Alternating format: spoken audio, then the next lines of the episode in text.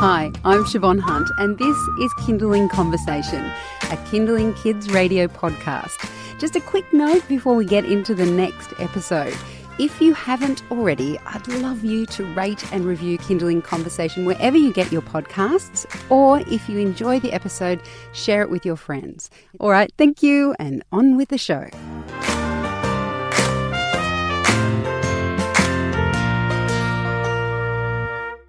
How would you feel as a parent if your child had their own show?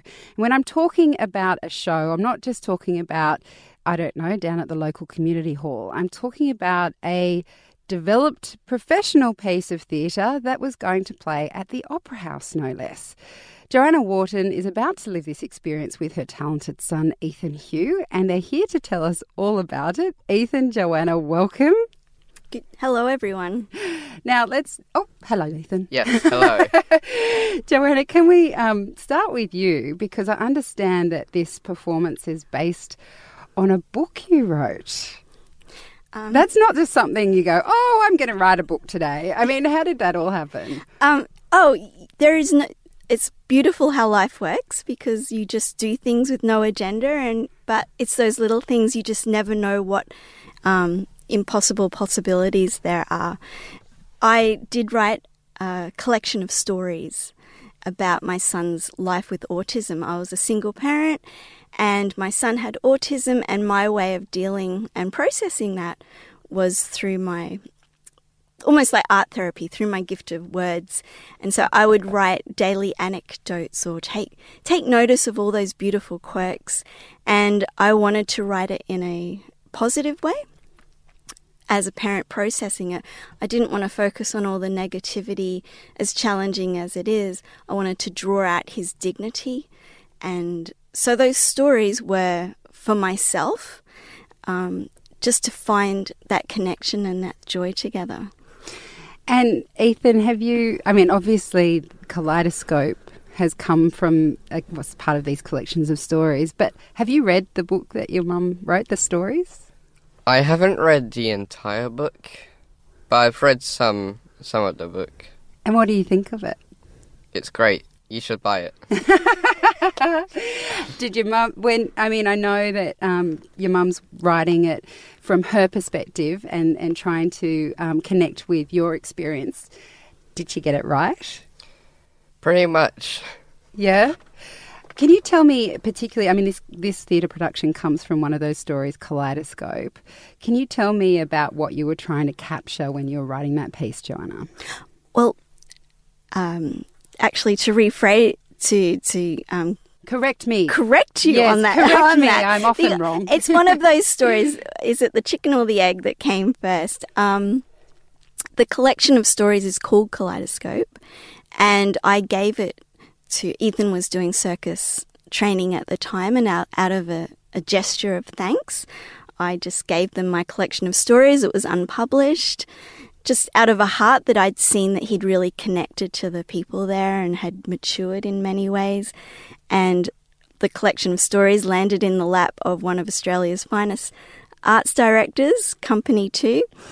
She fell in love with the story and could translate it to the stage, because I think I've written it in a way that's very poetic. It's not a clinical story. It's not my son has autism and today was like this and this and this. I actually interpret his life through that lyrical eye and that very poetic eye. And because he lives such a sensory life, it really partners well with circus performance. And it's a company that are multidisciplinary, so they compose their own music.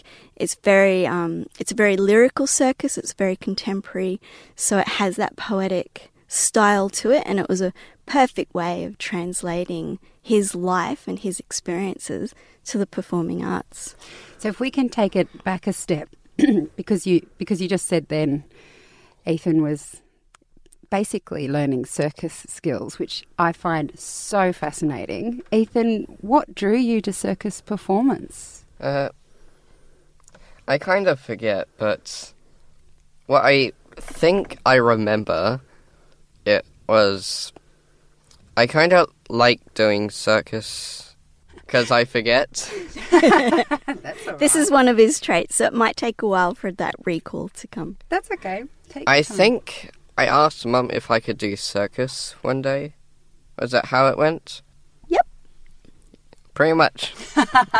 And you obviously you're performing now, but is it something you have just do every week? You go to classes, or how does it work? I normally start training like a week or two in advance of the show, and it's like I do one or two seasons every year, so yeah. So I go on with my life, and then in like 3 or 4 weeks, or maybe 2 weeks, I do Kaleidoscope. And I have seen, just from you were on the 7:30 report at one point, that you can juggle. Yes. That is a very hard skill to learn. I remember trying to learn myself. That's one thing you can do, there's juggling. What are other things that you enjoy about circus performance, like stuff that you do perhaps in the show for Kaleidoscope?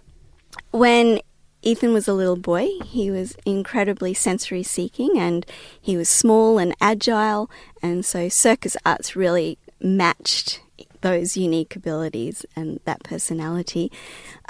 He wasn't perfect, and he isn't perfect like other athletes.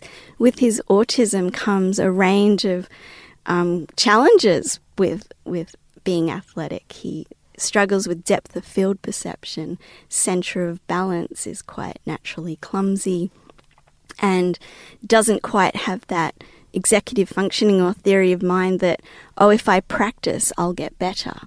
So he lives very pragmatically, very much in the moment. He doesn't think ahead. He doesn't think of those steps ahead. He just lives in the moment, in that spontaneous way of just being in that moment.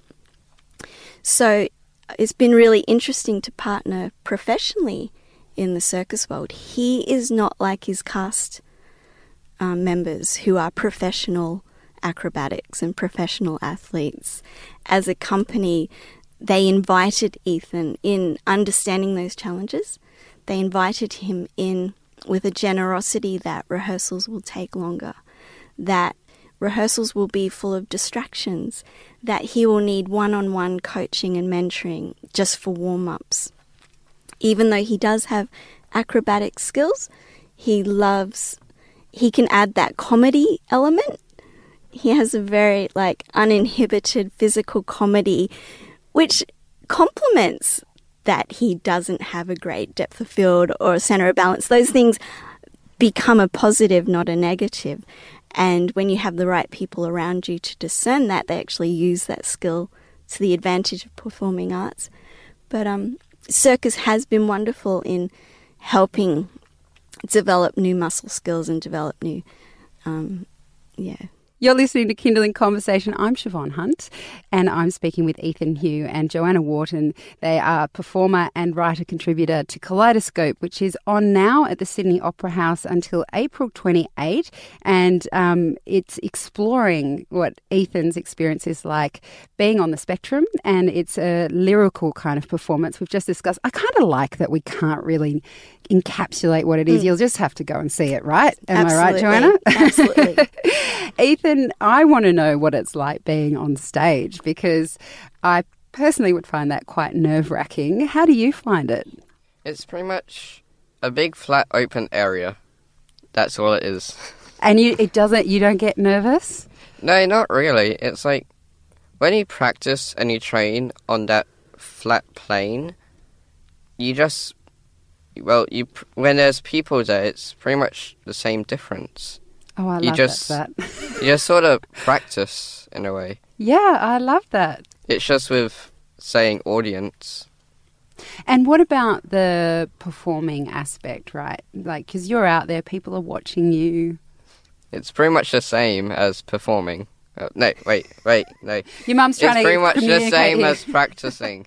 No, I guess she's saying emotionally, what is it like? Emotionally. Yeah, it's fun. It's great to have Mum here, right? Just interject. Now, Ethan, I'm sure that this is fun for you and you enjoy doing it. You just said that. Yeah. Joanna, what are you hoping people get out of this performance? It's a bit different for us mums, right? Absolutely. I mean, like you said earlier, there's no words to describe this show. There's actually nothing exists like it. There's no point of reference to say, oh, this show is like this or like that. It truly is a multi-sensory, emotional journey. And what translates to the audience is the love. Beyond the beautiful acrobatics and the beautiful artistry, people come out in tears because somewhere in that story they've found themselves, and it really translates a connectedness amongst each other. So whether you're a parent who's parenting a child on the spectra, whether you're a child on the spectra or an adult on the spectra or professionals, or it relates to any kind of audience, but everyone comes out having found themselves, having found love. And it really makes you think about loving each other, because the whole show is about they shepherd one another through the story. They shepherd Ethan through the story, but they also look after each other. And I think we all come out with that greater awareness of kindness and who are we and how are we loving others. What a beautiful spot to end on, and an encouragement for people who are in Sydney to go and see this show. Ethan, Joanna, thank you so much for coming in. Thank you for inviting us. That's Ethan Hugh and Joanna Wharton. Kaleidoscope is on from the 18th till the 28th of April at the Sydney Opera House. But we'll also put links up to Company 2, who have produced Kaleidoscope, because they may tour it wider in the future, particularly if you email them and ask them to. So just head to kinderling.com.au and we'll put the links up there.